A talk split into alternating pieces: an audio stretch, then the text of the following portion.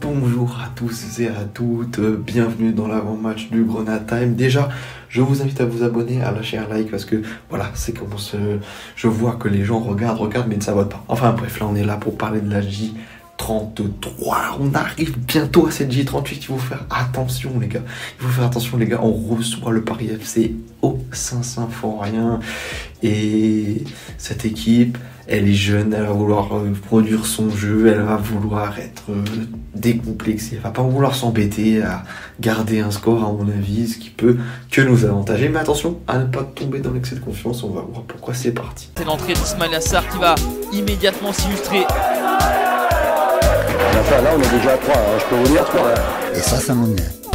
Ça m'énerve. Le titre de champion est fêté dignement à Saint-Symphorien. Au-delà de ça, je suis toujours très content que Mike Mbaye soit dans ce groupe enfin, mais aussi pas euh, ne, pas regarder que eh ben, il n'y a pas l'ami Camara. Donc euh, là ça va, c'est le Paris FC, c'est 9ème, c'est un bilan de 12 victoires, 7 nuls, 13 défaites comme ça, je l'ai placé et je n'oublie pas. Mais il y a aussi du talent dans cette équipe, il y a aussi beaucoup de talent et beaucoup de jeunesse.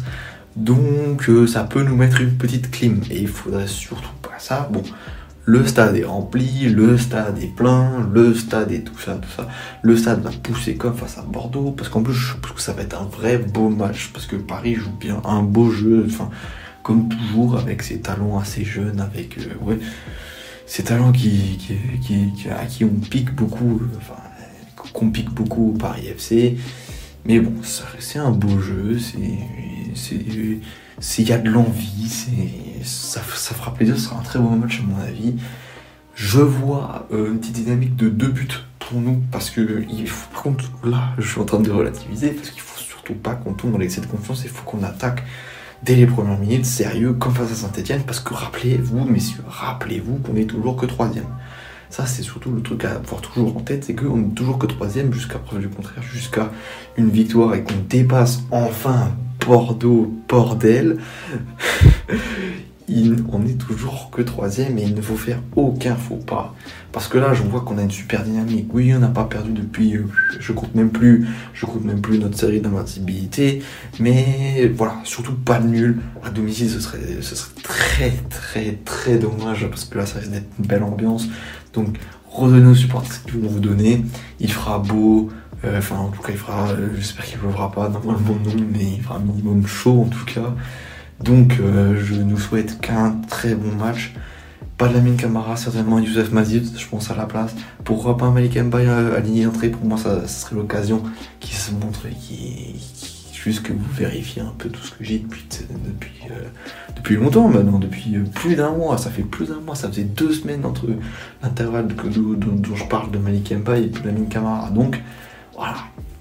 Paris FC, c'est euh, beaucoup de buts, c'est euh, une différence de moins 1. 39 buts marqués, 40 buts encaissés. C'est moyen. Voilà, c'est comme leur, leur classement de 9ème, ils jouent plus rien.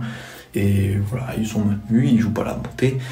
Ils ont claqué un 3-0 face à Nîmes, ils ont assuré leur maintien, voilà, pépère.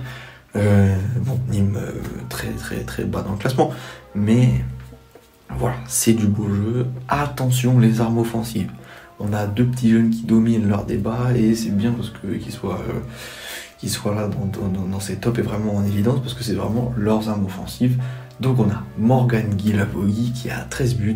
C'est sa deuxième saison Paris FC. il a fait une saison de 11 buts, puis de 13 buts. Euh, voilà.